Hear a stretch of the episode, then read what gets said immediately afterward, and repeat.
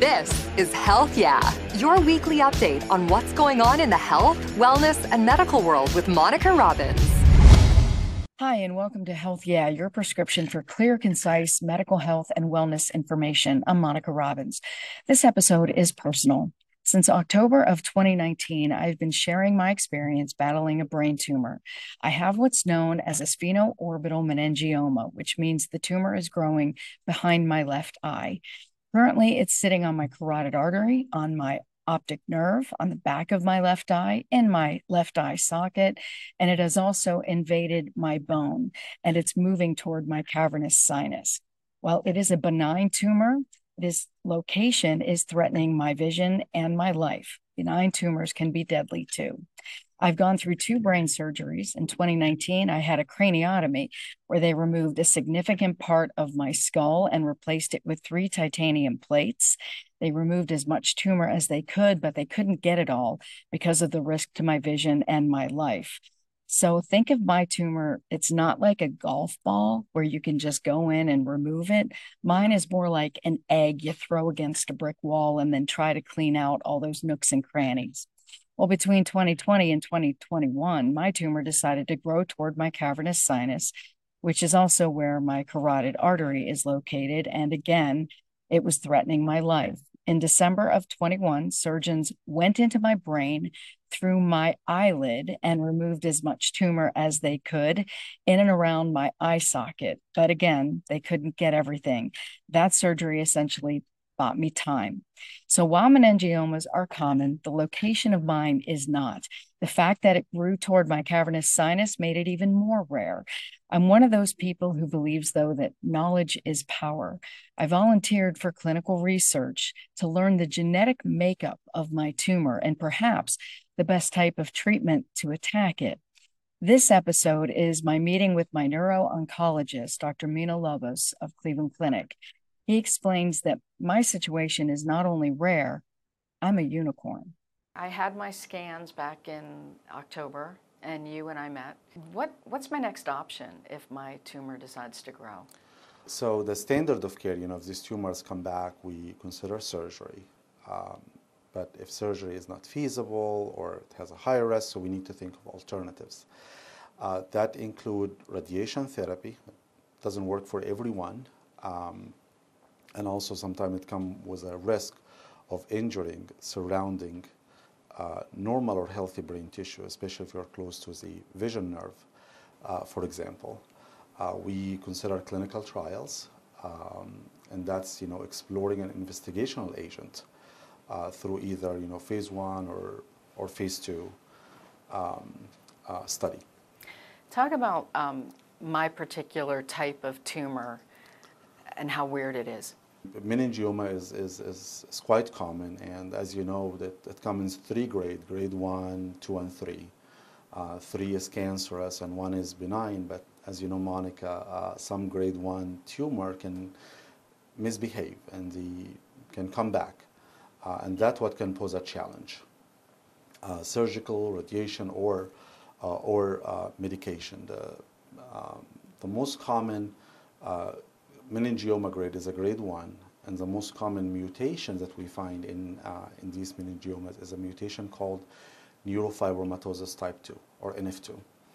Uh, the particular mutation that we found in uh, the tumor tissue uh, that the surgeon took out is um, uh, rare, which is called the TRAF or TRAF. So I was looking for, you know, uh, how common this particular mutation is. Uh, and also, you know, basically the mutation can sometimes um, uh, predict tumor location. It can predict uh, tumor behavior, like you know, risk of recurrence. Uh, so, to my surprise, I didn't find any reported uh, meningioma in the ClinVar um, with this particular with this particular mutation. So, I went to the UK uh, data bank. They call it the COSMIC, and we only found three reported uh, tumors um, with this particular mutation. What does this mean? Um, you're a special one, you're a unicorn. but there's an ongoing research trying to understand how a specific mutation um, can predict response to different treatments. You know, now in the, in the era of the targeted treatment, uh, more personalized treatments, not one plan fits all. And one of the ongoing research trying to understand how these particular mutations they found in your uh, uh, tumor can predict response to immunotherapy. Uh, so that's, that's in the horizon, and that can change how we um, manage uh, these, these tumors beyond uh, surgical interventions. But we don't know yet, right? We don't know yet. We don't know yet. It's still early uh, in the um, research process. Uh, there are clinical trials, though, that explore other approaches to this tumor. For example, uh, your tumor carries a specific marker called the somatostatin receptor.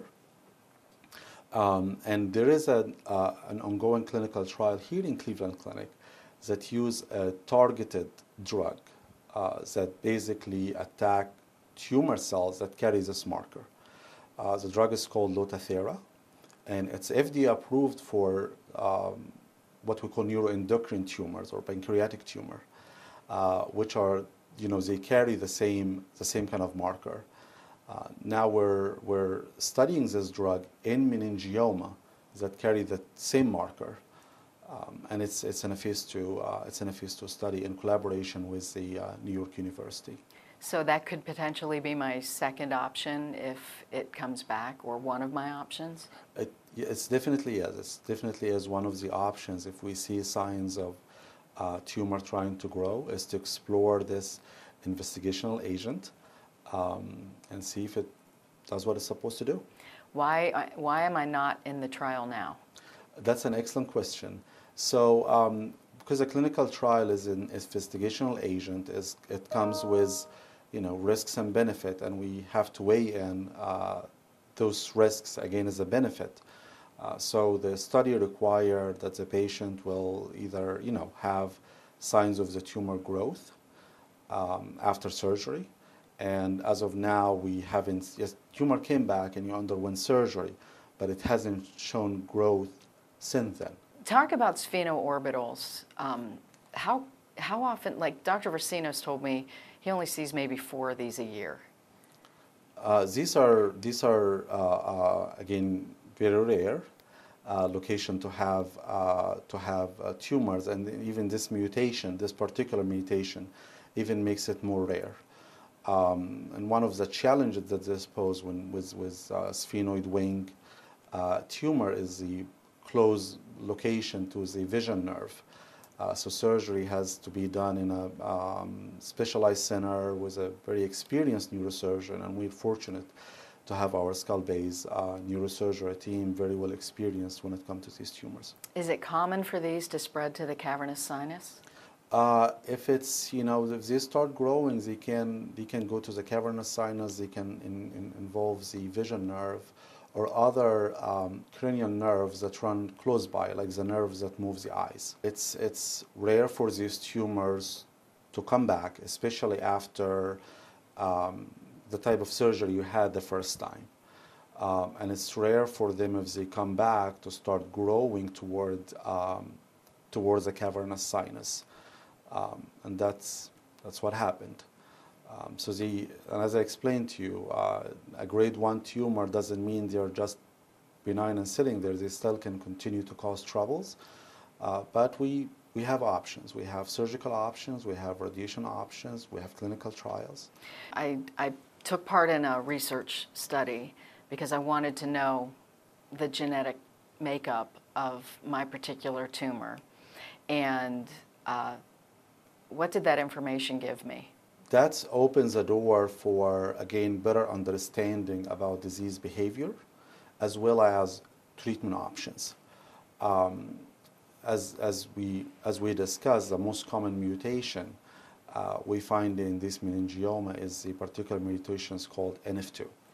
Well, there are ongoing clinical trial through co uh, cooperative group called Alliance, and they um, published, and we're participating in this uh, clinical trial here in Cleveland Clinic, and they published the first, um, you know, results using targeted drug for the NF2 mutation, and they found good response uh, in, in patients whose meningioma carries this particular mutation. Well, you didn't know that until you do the test. So the test actually empower the patients and empower the physician to make more personalized um, treatment decisions. Um, and that's, you know, that's why we, um, you know, uh, do this uh, test now more compared to like 10 years ago, this, these tests were only available through like research projects. But right now, they're more readily available to our patients um, here in Cleveland Clinic uh, to gain more, again, understanding about disease behavior and treatment options. So in my case, though, I'm the only one in the United States. So doesn't necessarily mean anything is going to help me right now, but I may help somebody else down the road? Correct. Uh, because the way that the uh, um, you know drug development you know um, have you know especially with personalized uh, personalized treatment, uh, we need to know that this particular mutation is causing this particular disease, so we start targeting uh, with a medication. And if it's if it's extremely rare, uh, it's hard to justify the drug development process. Uh, and right now, the, you know, the fact it's not reported on the ClinVar, for example, because um, the tests are not done elsewhere. I mean, that's how the, um, you know, the National Data Bank pulls their information through patients undergoing these tests when they have surgery. Um, if we don't do that, we're not going to know about the, uh, these mutations, and that, you know, that impact uh, drug development too. So anyone who's dealing with this, it's in their best interest to allow their tumor to go to the tumor bank to get mapped? Correct, and I also discuss with their uh, treating provider about, you know, uh, doing the uh, molecular testing, the genetic testing, um, you know, after after surgery because it can it can shape, you know, uh, um, treatment decision like who do we need to follow more closely? Uh, is a uh, radiation therapy a good option for the patient versus exploring a more targeted, uh, more targeted therapy? So it doesn't necessarily mean I'm the only one in the United States. I'm just the first that was found. Correct. And if they find if they find more in the future, then that can change how they describe it, uh, how they um, label it in the National Data Bank. The fact that it's now my tumor is in the National Data Bank, um, and so is my treatment or what happened to it. So when the genetic information go to uh, National Data Bank, you know, the uh, only release, you know, the tumor type and the particular mutations. You don't release any patient particular information. Uh, that being said, you know, to protect the patient privacy. That being being said, the ultimate, you know, you know, treatment decision is between the patient and the provider. You know, when a clinical trial uh, or something that's coming down the pike become available through a study or off-label use, this discussion need to happen between the provider and the patient.